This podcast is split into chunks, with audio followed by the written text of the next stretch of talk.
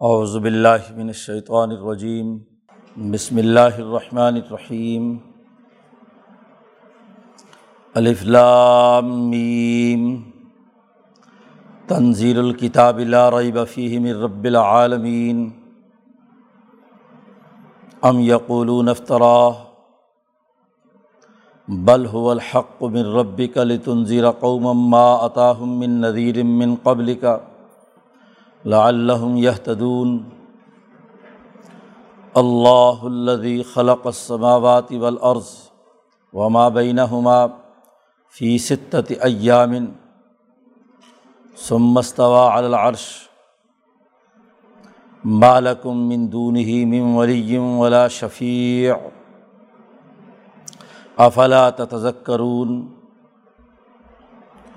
یدبر الامر من السماء الى الارض ثم يعرج الیہ فی یوم کان مقدارہ الف مما تعدون. ذالک عالم الغیب والشہادت العزیز الرحیم الذي احسن كل شيء خلقه وبدا خلق الانسان من طين. ثم جعل نسله من سلالة من ماء مهين. ثم سواه ونفخ فيه من روحه وجعل لكم السمع والابصار والافئدة قليلا ما تشكرون وقالوا اذا ظللنا في الارض آئینہ لفی خلق جدید بلہم بلقاء ربہم کافرون قل یتوفاکم ملک الموت الذی وکل بکم ثم الى ربکم ترجعون صدق اللہ العظیم یہ صورت سجدہ کا پہلا رقوع ہے یہ بھی مکی صورت ہے اور لوامی میں صبا میں سے ہے سات صورتیں جن کا آغاز الفلام میم سے ہوتا ہے۔ اس صورت مبارکہ میں بھی وہ بنیادی امور واضح کیے گئے ہیں، جس میں اس کتاب کی حقانیت اور اس کے غلبے کا اعلان ہے۔ اس ذات باری تعالیٰ کی طرف سے یہ کتاب نازل ہوئی ہے، جس کتاب کو دنیا میں بہرحال غالب آنا ہے۔ اس لیے کہ اس میں نہ تو کوئی شک ہے اور نہ ہی اس میں کسی قسم کا کوئی دھوکہ ہے۔ یہ اپنی طرف سے گھڑی ہوئی کوئی کتاب نہیں ہے، بلکہ اللہ کی طرف سے نازل ہوئی ہے۔ کائنات کے عالمگیر نظام کو جو ذات کنٹرول کر رہی ہے، آسمان و زمین کے درمیان تمام احکامات کی جو تدبیر اور نظم و نسق قائم کیے ہوئے ہے یہ اسی نظام کا ایک حصہ ہے۔ نظام کے دائرے سے باہر کوئی بات ہو تو وہ تو چونکہ اس سسٹم میں فٹ نہیں بیٹھتی تو ضروری نہیں کہ وہ غالب آئے۔ جو سسٹم کے اندر ہے اور سسٹم کی طاقت سے ہی دنیا میں نتائج پیدا کیے جاتے ہیں، اس کا حصہ ہے یہ کتاب۔ تو نبی اکرم صلی اللہ علیہ وسلم پر یہ کتاب حق اور سچ کے ساتھ نازل ہوئی ہے۔ جس میں کوئی شک نہیں۔ پھر انسان کی تمام ضروریات اور اس کی تخلیق کے دائرے کے تمام امور کی تکمیل کرتی ہے۔ اس لیے غالب اسے ہی ہونا ہے۔ اس صورت میں یہ بنیادی بات واضح کی گئی ہے۔ اسی لیے اس کا آغاز ہوتا ہے۔ الف لام میم۔ اللہ کا وہ نور جس نے متعین شکل اختیار کی اور مادی دنیا میں وہ غالب ہوگا۔ تنزیل الکتاب لارئی بفی مر رب العالمین۔ ایسی کتاب جس میں کوئی شک نہیں ہے، اس کا اتارنا مر رب العالمین۔ دنیا بھر کے جہانوں کی پالنے والی ذات کی طرف سے ہوا ہے، رب کی طرف سے ہوا ہے۔ تو جو اس پوری کائنات کا نظام اپنی ربوبیت کے تقاضے سے چلا رہا ہے، یہ اسی ربوبیت کے دائرے میں، اس کی تکمیل کے لیے یہ کتاب نازل کی گئی ہے۔ ام یقول نفترا، کیا یہ لوگ کہتے ہیں کہ رسول اللہ صلی اللہ علیہ وسلم نے اسے اپنی طرف سے گھڑ لیا ہے؟ نہیں، یہ گھڑی ہوئی بات نہیں ہے۔ بل الحق کو مر رب کا یہ تیرے رب کی طرف سے نازل ہونے والا حق ہے۔ یہی حق ہے حول حق یہی سچائی ہے، تیرے رب کی طرف سے۔ لتن ذرا قوم ما عطاہم من نذیر، تاکہ اے محمد صلی اللہ علیہ وسلم، آپ ڈرائیں ایسی قوم کو کہ آپ سے پہلے ان کو کوئی ڈرانے والا نہیں آیا۔ ماتا ہوں من نذیر من قبلک۔ بڑی اہم بات کی طرف شاہ صاحب نے توجہ دلائی ہے کہ اس سے پہلے کبھی مکہ مکرمہ میں اسماعیل ابراہیم کے بعد کوئی آدمی ڈرانے کے لیے یہاں نہیں آیا، کوئی نبی نہیں آیا۔ کتاب یا کسی گفتگو کے گھڑنے کی جو وجہ ہوتی ہے، وہ یہ کہ لوگوں میں اپنی چودراہٹ قائم کرنے کے لیے ان کے مرغوب بات ان کے سامنے بیان کی جائے۔ ان کو اپنی طرف متوجہ کیا جائے۔ آدمی کیوں جھوٹی بات گھڑتا ہے؟ غلط بات بیان کرتا ہے، یا مال حاصل کرنا چاہتا ہے، یا جہ اور مرتبت حاصل کرنا چاہتا ہے۔ اور لوگوں میں کسی بات کی بڑی قدر و قیمت ہوتی ہے تو عوام کے مطابق وہ بات کرتا ہے، ان کی خواہشات کو پورا کرنے کی۔ تو وہ بات آدمی گھڑتا ہے۔ بھلا جس بات کی مخالفت کسی سوسائٹی میں ہو تو کوئی گھڑنے والا رہنما اپنی شہرت اور مشہوری کے لیے ایسی بات بیان کرے گا، اس کے تو الٹا کیا ہے؟ لوگ جو تھوڑی بہت پہلے عزت کرتے ہیں، وہ بھی نہیں کرتے۔ کہ یہ جی دیکھو جی پوری سوسائٹی سے ہٹ کر بات کر رہے ہیں۔ گھڑی ہوئی بات تو وہ ہوتی ہے جس سے کوئی مفاد حاصل اٹھایا جائے۔ اور کسی سوسائٹی میں اگر پہلے سے کوئی نبی یا کوئی کتاب ہوتی تو بعد میں آنے والا کوئی مصنوعی طور پر وہ کہتا کہ چلو جی یہ بات مشہور ہے تو میں بھی نبوت کا جھوٹا دعویٰ کر کے یہ کام کر لوں، اپنی چودراہٹ قائم کر لوں۔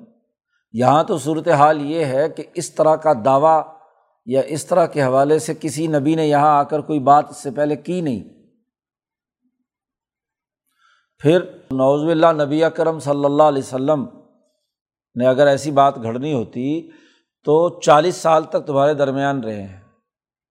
تو باقی معاملات کے اندر بھی اس طرح کی عادت اور رویے ہو تو چالیس سال تک تو آدمی کے رویے ویسے ہی پکے ہو جاتے ہیں۔ چالیس سال تک تمہارے معاملات میں صداقت، امانت اور دیانت کا نمونہ رہیں کبھی کسی انسان پر جھوٹ نہیں بولا تو اللہ پر کیسے جھوٹ بولے گا جی۔ تو یہ کیسے ہو سکتا ہے کہ نبی یہ بات کہیں کہ اللہ نے وہی نہ بھیجی ہو اور وہ اپنی طرف سے کہیں کہ جی یہ اللہ کا پیغام ہے۔ مکے والے کب اللہ کا پیغام سن کر عمل کرنے والے لوگ تھے کہ ان کو بیان کر کے نبی اپنی کوئی ہاں جی جاہ پرستی یا کوئی اپنی شہرت اور مشہوری پیدا کرتے۔ اس لیے بڑی واضح سی بات کر دی کہ بھائی، یہ بات اللہ کا پیغام ہے، حق ہے تیرے رب کی طرف سے، اور اس قوم کو ڈرائیے جس سے، اس سے پہلے کوئی ڈرانے والا نہیں۔ اور خالصتاً اس کا مقصد یہ ہے کہ لا اللہ یہ تدون یہ رہنمائی حاصل کریں، راستہ ان کو مل جائے، شعور ملے۔ قطع نظر اس بات کے کہ ان کے لیے وہ اجنبی بات ہے اور یہ انکار کر رہے ہیں۔ جی۔ کوئی انقلابی جب اپنی سوسائٹی میں انقلابی بات کرتا ہے، جو سوسائٹی کی عام روش سے ہٹ کر ہے، تو وہ شہرت حاصل کرنا چاہتا ہے۔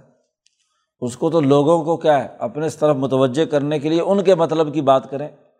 سرمایہ پرستی کا ماحول ہے تو ویسی ہاں جی روحانیت کے نام پر گھڑ گھڑ کر ان کو آیات اور باتیں اور حدیثیں بیان کرے تاکہ لوگ جو ہے نا اس کے ہاتھ چومیں، اس کی عزت کریں، اس کو پیسے ویسے دولت شولت دیں۔ یہاں تو بات کرنے پر کیا ہے؟ راستے میں کانٹے بچھائے جا رہے ہیں، تکلیفیں دی جا رہی ہیں۔ ہاں جی گرفتار کیا جا رہا ہے، اذیتیں دی جا رہی ہیں، مصیبتوں میں مبتلا ہے۔ تو مصیبتوں میں مبتلا کی جانے والی بات کون گھڑ کر بیان کرتا ہے؟ کوئی نہیں بیان کرتا۔ اس کے لیے تو جرت اور دلیری چاہیے۔ اگر وہ اتنی مصیبتیں برداشت کر رہا ہے تو اس کا مطلب یہ کہ اس کی اپنی بات نہیں۔ اللہ کا حکم ہے، اللہ کی ہدایت ہے۔ وہ اس قوم کو کامیاب دیکھنا چاہتے ہیں۔ لعلہم یہ تدون اللہ الدی خلق السماوات والارض وما بینہما۔ وہ رب جس نے یہ کتاب نازل کی ہے۔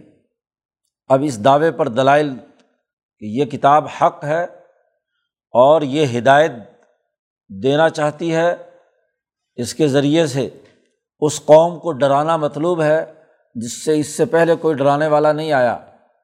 انظار سرمایہ داروں کو، طاقتوروں کو، حکمرانوں کو۔ اس کا نظیر بن کر نبی اکرم صلی اللہ علیہ وسلم آئے ہیں۔ اللہ الدی وہ اللہ جس نے رسول کو بھیجا اور یہ کتاب نازل کی ہے، اللہ وہ ذات ہے جس نے آسمان اور زمین اور جتنی بھی ان دونوں کے درمیان مخلوقات ان کو پیدا کیا ہے چھ دنوں میں۔ فیصد ایامن سمس طوا العرش۔ پھر اس ذات باری تعالیٰ نے عرش پر استوا کیا ہے۔ تو پوری کائنات چھ دنوں میں پیدا کی اور اللہ کا ایک دن پچاس ہزار سال کا دن ہے۔ یا اگلی آیت میں آ رہا ہے، ایک ہزار سال کا دن ہے۔ ایک ہزار سال ہو تو چھ ہزار سال ہو گئے۔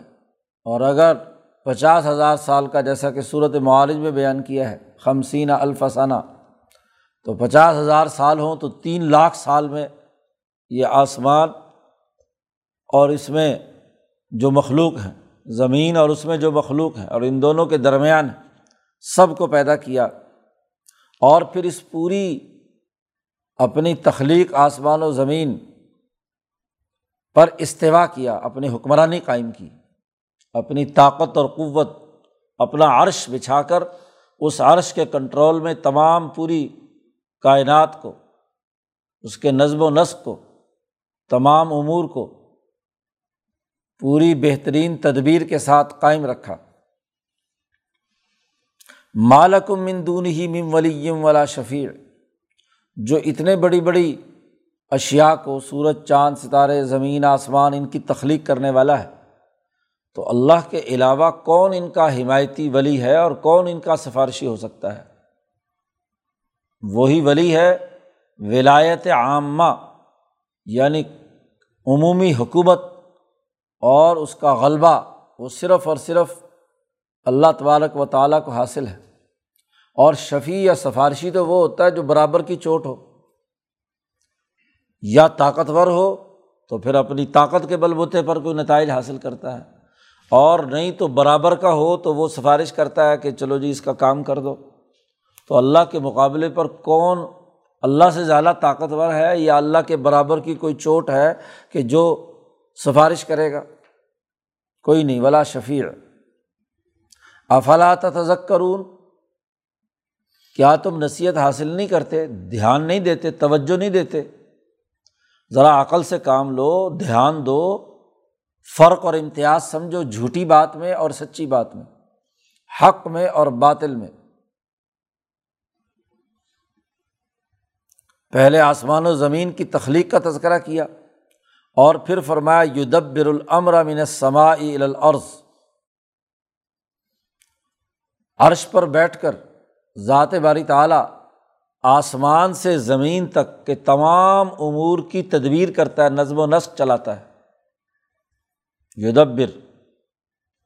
آسمان سے عرش الہی سے ہی احکامات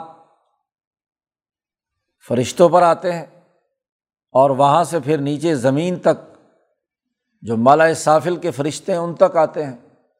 اور پھر ان کے ذریعے سے وہ احکامات دنیا میں قائم ہوتے ہیں۔ تو کائنات کے تمام امور، اس کا مرکز اور منبع آسمان ہے، عرش ہے۔ اس آسمان و زمین کے درمیان تمام امور اس کے کنٹرول میں ہے تو یہ کتاب بھی انہیں امور میں سے ہے، اہم امور میں سے، جو آسمان سے زمین پر نازل کی گئی ہے۔ یہ زمین میں کسی انسان نے، کسی نے اپنی طرف سے گھڑ کر بیان نہیں کر دی۔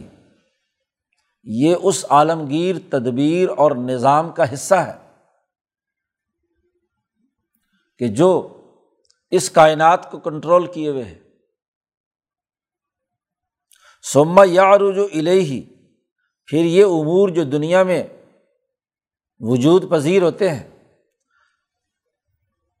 اور پھر اس پر عمل درآمد یا اس کو نہ ماننے والوں کی رپورٹ سما یا رجو الہی پھر واپس دوبارہ لوٹتی ہے۔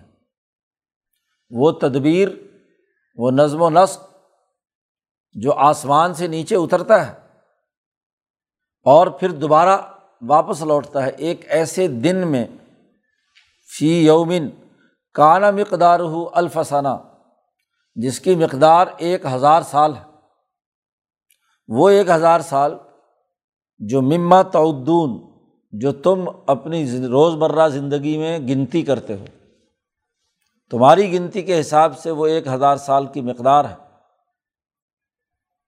امام شاہ ولی اللہ فرماتے ہیں کہ اس کائنات کے نظم و نسق بلکہ تمام صوفیہ اور علماء ربانی نے وضاحت کی ہے۔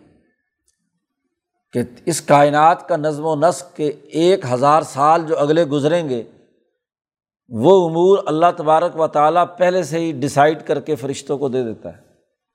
تو ہر ہزار کا اپنا ایک رنگ ہوتا ہے۔ حضرت مجد الفسانی نے تو اس پر بڑی تفصیلی گفتگو کی ہے۔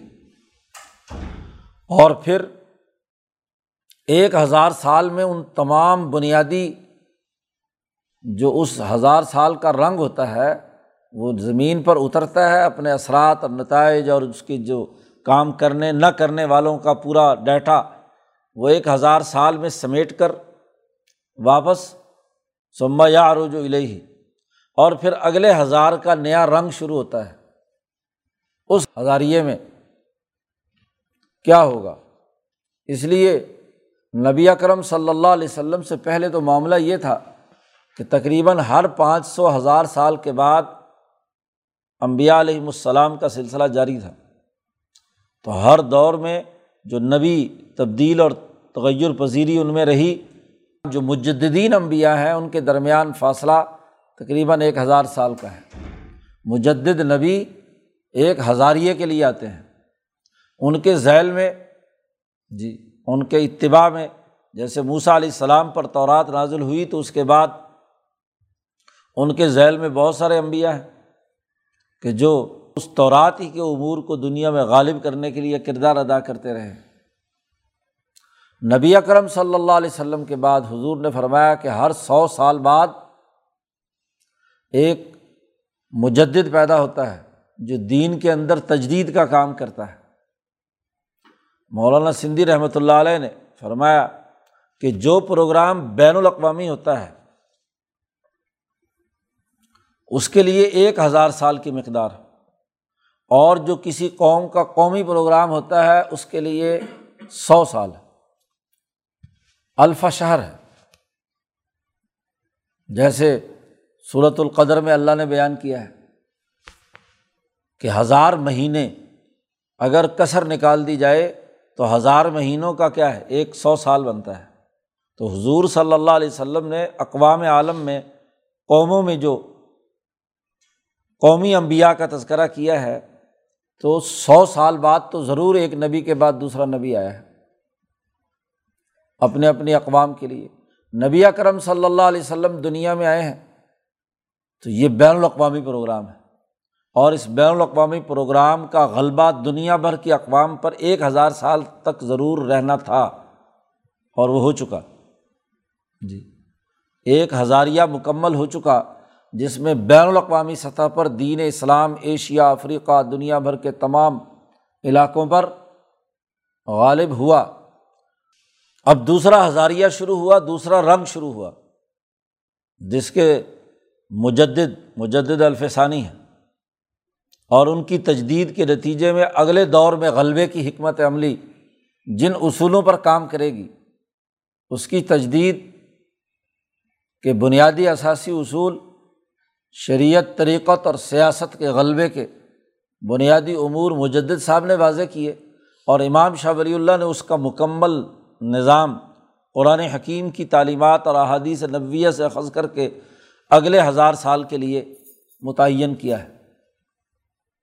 تو ہزار سال میں یعنی گویا کہ اگلے ہزار سال کا بین الاقوامی پروگرام، وہ ان مجدین امت نے جو ہزار سال بعد آئے حضور صلی اللہ علیہ وسلم کے، تو انہوں نے انسانیت کے سامنے واضح کیا ہے۔ تو قرآن حکیم نے یہاں بتلایا کہ آسمان سے زمین تک تمام امور کی تدبیر وہی نازل کرتا ہے۔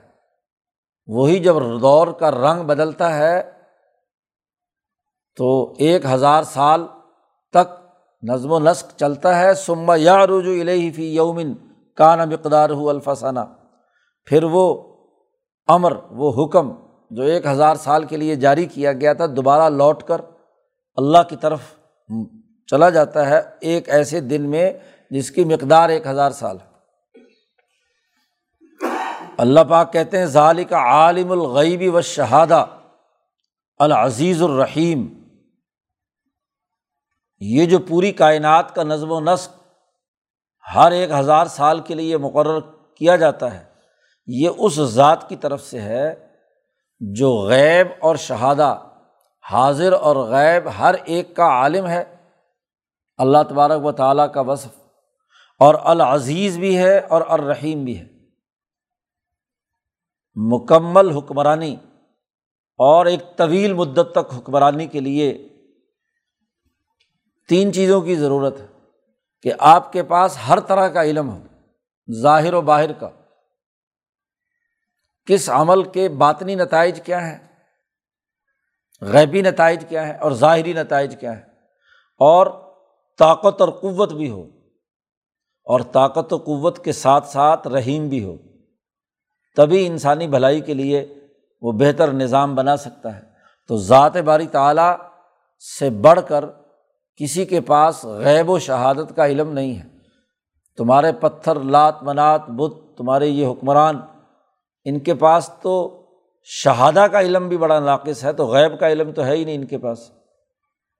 تو اللہ تبارک و تعالیٰ جو عالم الغیب بھی ہے، العزیز بھی ہے اور الرحیم بھی ہے، اسی نے آسمان و زمین پیدا کیے ہیں، وہی اس کی تدبیر جو ہر ہزار میں بدل جاتی ہے، وہ تدبیر کائنات میں اسی نے جاری رکھی ہوئی ہے۔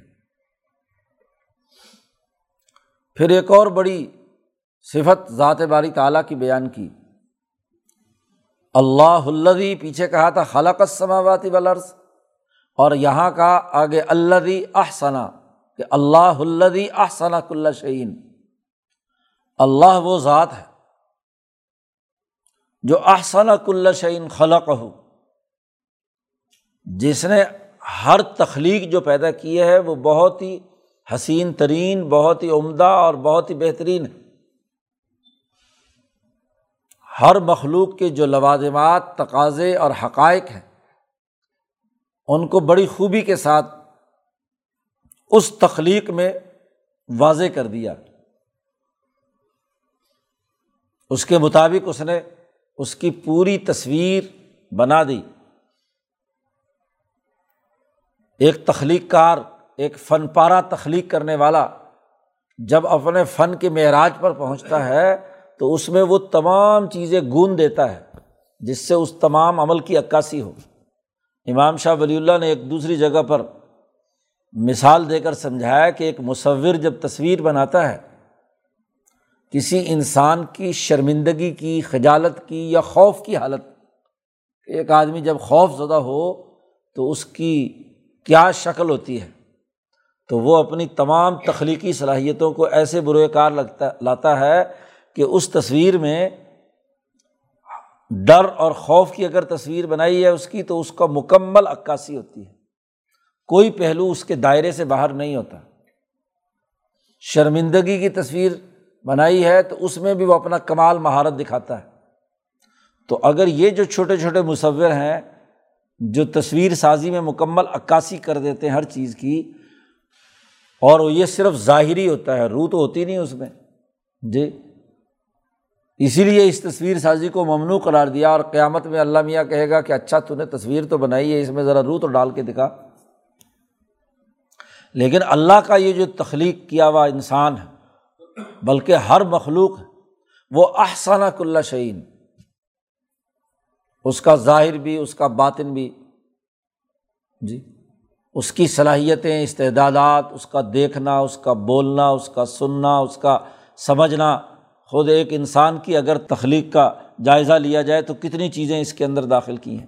احسنا کلّہ شعین یہاں تک تو انسان سے پیچھے کی تمام مخلوقات، درخت، چرند، پرند اور معدنیات، نباتات کا تذکرہ ہو گیا۔ اب آگے اگلی چند آیات میں خود انسان کا تذکرہ ہے۔ یہ تصویریں جو ہیں درختوں کی اور ان کا وجود، وہ بھی حسین ترین اور سب سے حسین ترین احسن تقویم اللہ نے جو پیدا کیا وہ انسان کیسے؟ بادا خلق ال انسانی منتین جب تمام کائنات کی تمام اشیا بہترین طریقے پر پیدا ہو گئیں تو اس کے بعد بادا شروع کیا اللہ نے انسان بنانا۔ منتین اور بنایا بھی کس سے؟ مٹی سے۔ گارے سے بنایا، تین کہتے ہیں مٹی جب پانی میں ملی ہوئی ہو۔ پیچھے کئی آیات میں گزر چکا کہ انسان کو ہم نے پیدا کیا کھنکتی ہوئی مٹی سے۔ من سلسال من ہمائم مصنون کالی، سیاہ، گارے کی طرح اس مٹی سے ہم نے انسان اٹھایا، اس کا خمیر اٹھایا۔ وہاں سے یہ انسان تشکیل پذیر ہوا ہے۔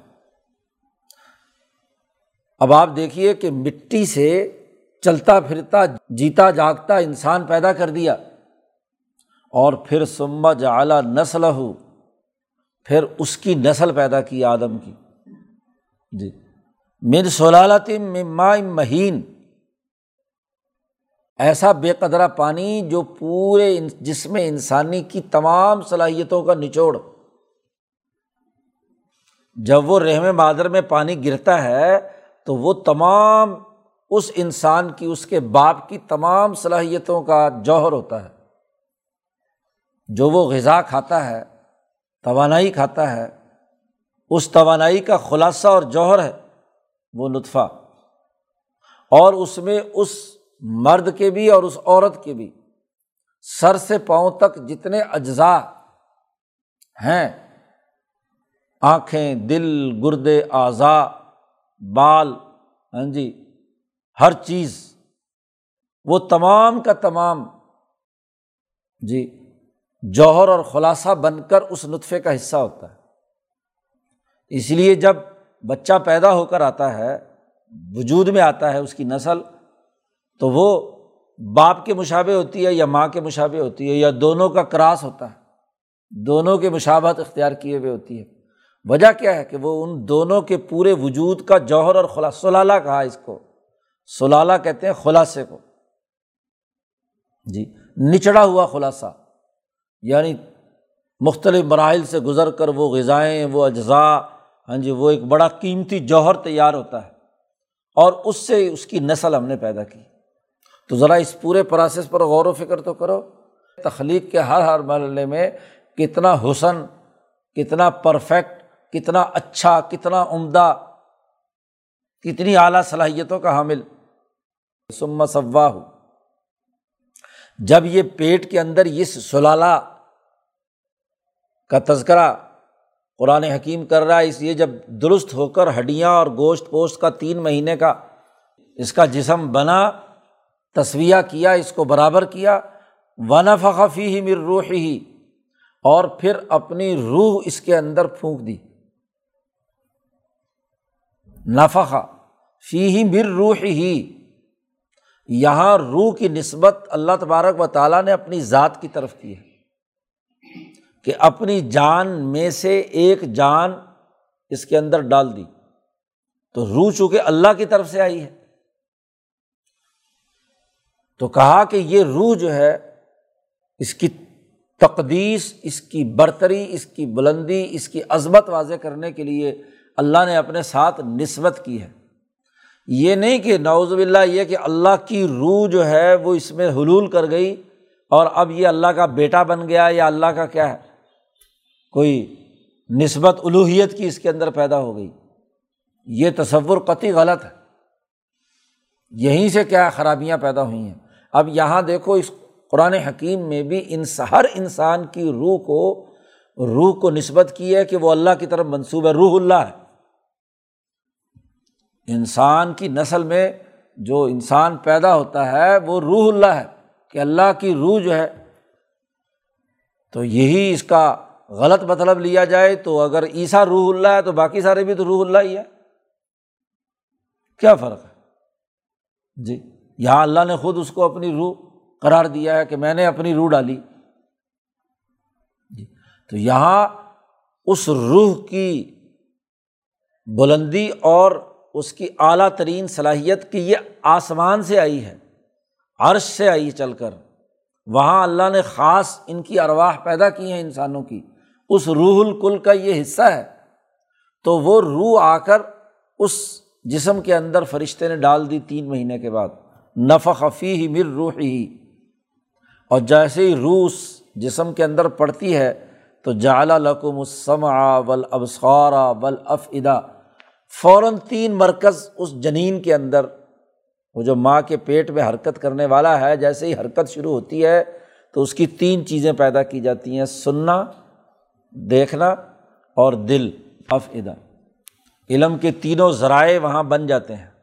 اس لیے روح ڈلنے کے بعد بچہ رحم مادر میں بھی سنتا ہے، ماں کی آواز بھی سنتا ہے۔ جی۔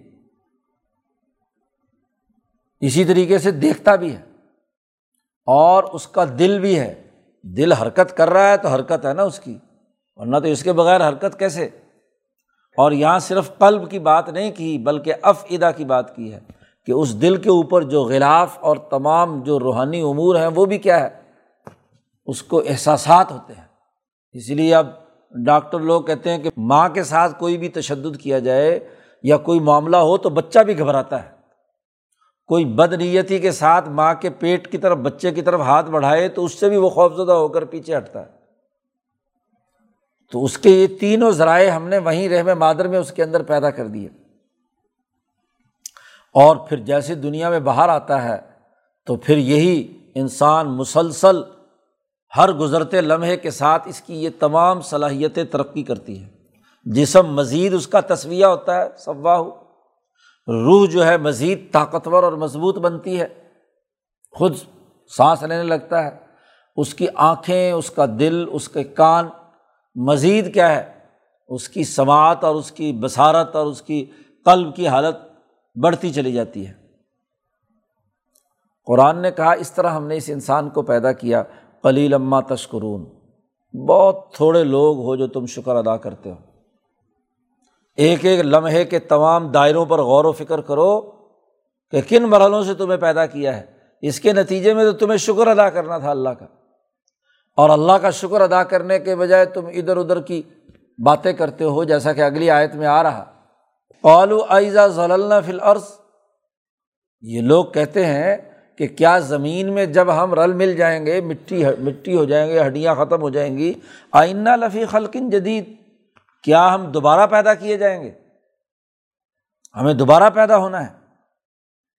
ایک نئی تخلیق کے دائرے میں داخل ہوں گے۔ اللہ نے اس پچھلی آیت میں جہاں روح کا تذکرہ کر کے بات کی ہے، اسی سے اس سوال کا جواب دے دیا کہ وہ یہ سمجھتے ہیں کہ انسان ایک جانور کی طرح یا ایک مادی ہاں جی جسم کی طرح ایک مادی جسم ہے۔ اور وہ جیسے ہی فنا ہوگا تو ایسے باقی جانور مٹی کے اندر مل جاتے ہیں اور کھپ جاتے ہیں، ختم ہو گئے۔ اب دوبارہ ان کا کوئی مرحلہ نہیں ہوتا۔ جی۔ تو انسان ایسا نہیں ہے۔ انسان کا جہاں جسم ہے اور جو یقیناً مٹی میں مل جاتا ہے، اس کی ہڈیاں، اس کا گوشت پوشت، جیسے ہی موت تاری ہوتی ہے تو اس کا اپنا داخلی نظام ایسے بیکٹیریاز پیدا کرتا ہے جس سے اس کا جسم بکھرنا شروع ہو جائے۔ تاکہ اس کی جو بدبو یا اس کی باقی چیزیں جو ہیں وہ ختم ہوں اور باقی انسانوں کو اس سے نقصان نہ پہنچے۔ تو جسم نے تو بکھرنا ہے۔ تو کیا انسان نام محض جسم کا ہے؟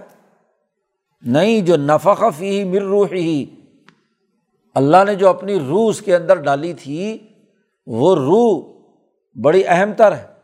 وہ فنا نہیں ہوتی۔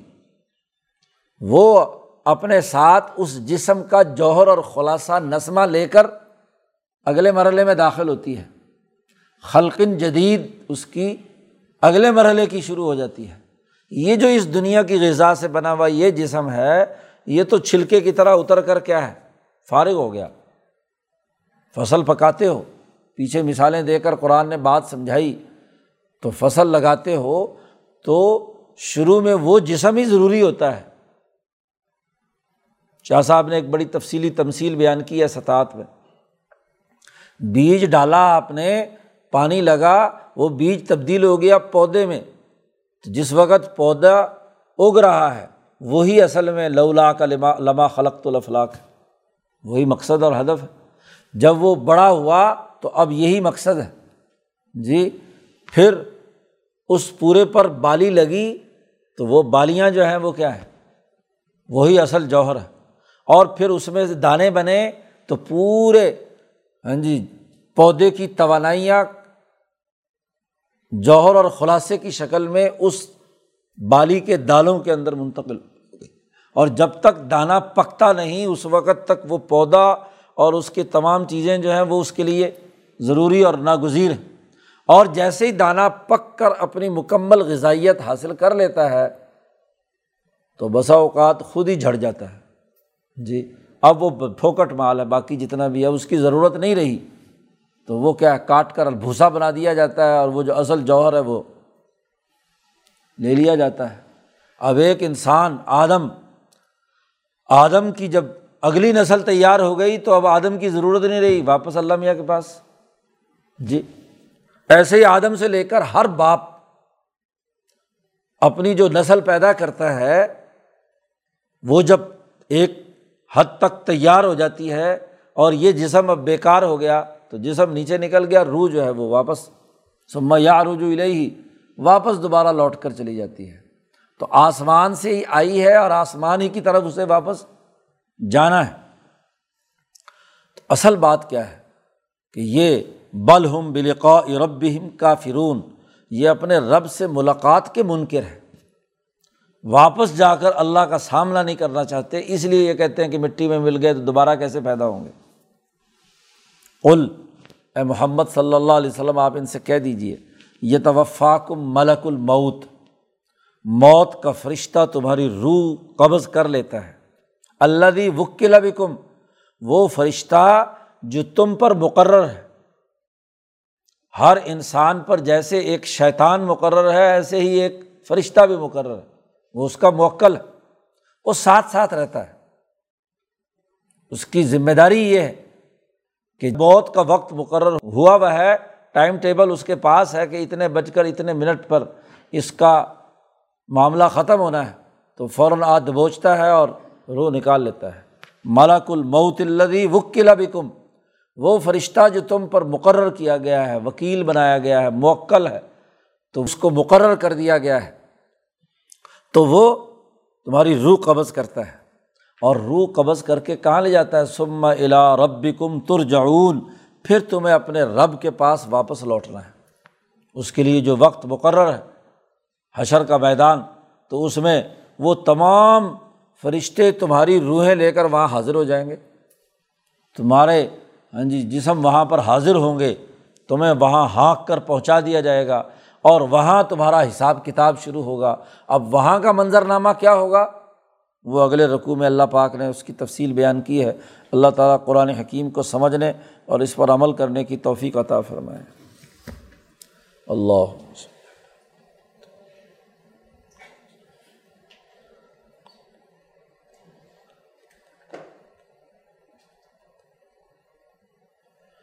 اجمعین۔ برحمۃ